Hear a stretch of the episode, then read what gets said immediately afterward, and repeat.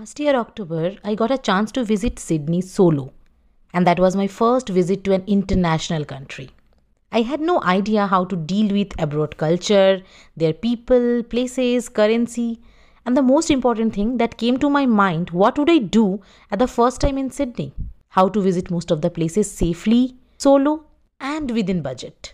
So I made a checklist of how to visit most of Sydney within a budget and I enjoyed my one week visit there. Sydney is an amazing, safe city for all, and there's so much to do. This Sydney's checklist will help you with your first time visit to Sydney, and you will feel relaxed. In any country, the first thing we do, which is buy a SIM card.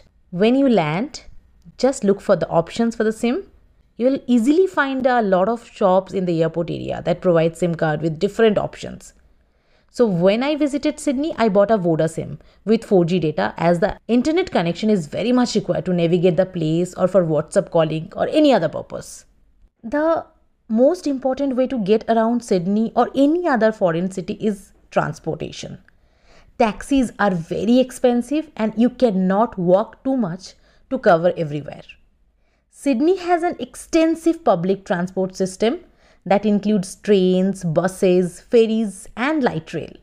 They have an integrated payment method system called Opal Card, which you can use to write everything like trains, buses, light rail, and even ferries too. Once you have bought the card, you have to recharge for your commuting purpose and make sure you will tap on and off it in buses or light rails. Opal card has different prices caps on weekdays and weekends as well like its daily cap like 15 AUD Australian dollar. Then weekly cap is 60 AUD Sunday cap is 2.5 AUD yes 2.5 AUD on Sunday. Anywhere everywhere and as many stops you can travel. You can easily purchase an opal card from any store or can get the card at the airport. So buy one and enjoy hassle free sydney like a local. One thing keep in mind which is sydney is a city of an early riser Yes, you heard it right. Almost every cafe in Sydney opens by 7 am. Even most of the shops, malls, monuments, parks are also open by max of 8:30. So plan your trip early to roam around every possible place and utilize your time accordingly. The same way it goes like Sydney is a city of early closure. It's normal for eateries to close their kitchen at 9 pm, even that you have abandoned it past the point where it is possible to get supper, the chances are you may need to move far for it. Even the shops are open last 6 to 7 pm max. Most of them are closed by 6 pm. Same applicable for bars and pubs too. Taxis are highly expensive. I tried for Uber from the airport to my hotel. Maximum 40 minutes distance and it charged me like hell. So make sure you will plan for it. L Sydney has amazing public transport you can even opt for iVenture. This is optional, this is not sponsored one. I had not much time in hand, so I went to the iVenture shop and opted for their Flexi at- attraction pass. They have different options to get a ticket for remarkable monuments or entertainment parks, and I chose the highest one within three days. And I had to choose seven option options from a choice over 35 attractions.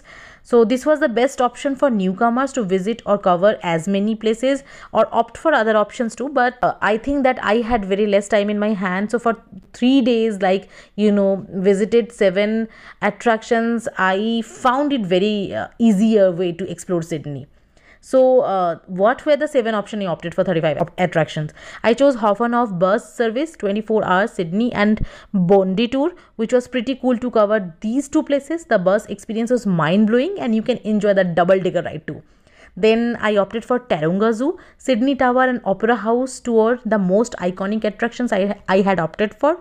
Opera House has free to see from the outside, but I went to the inside of the opera to know more about the Sydney Opera House and its history. So if you are planning for Sydney, I will suggest you to not to just uh, see it from outside go inside and know more about the opera house its history and the architectural value. Again sydney without cruise service is just incomplete. So as obvious i chose cruise service 24 hours half and off to roam around the entire sydney via sea.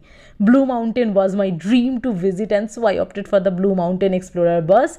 You can cover the entire mountain region within the bus service without any hassle Last but not least, because of a short span of time, I opted for fish and chips from the Bluefish restaurant, which turned into a good decision for me.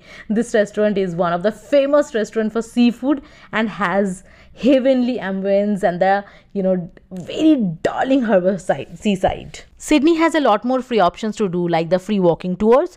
You can check on google as there are many free walking tours run every day at different locations of sydney. Just enroll and enjoy a super cool walk with light-minded travelers. Absolutely free of cost Again, there are a lot more attractions they are absolutely free to visit, like the Museum of Contemporary Art, the Art Gallery of New South Wales, the Botanical Garden, Hyde Park, and Harbour Bridge. Climbing the bridge costs a lot of money, but walking at work it doesn't cost a penny. This is one of the Australia's biggest icon and absolutely should not be missed. So these are the few points to be followed for a pestering free trip if you are planning to visit Sydney. There are a lot more things to learn and experience practically, but these are my most highlighted checklist of Sydney based on my personal experiences. If you want to comment anything about any other plus point, feel free to email me or feel free to comment on this comment section. I don't know that if podcast has the options to comment else you can follow me on my instagram channel which is every corner of world. I have a youtube channel as well every corner of world. And i have a blog as well every corner of world.com so i would love to see you around like on my youtube or insta or my blog. This way i am going to finish this podcast. We'll meet you soon.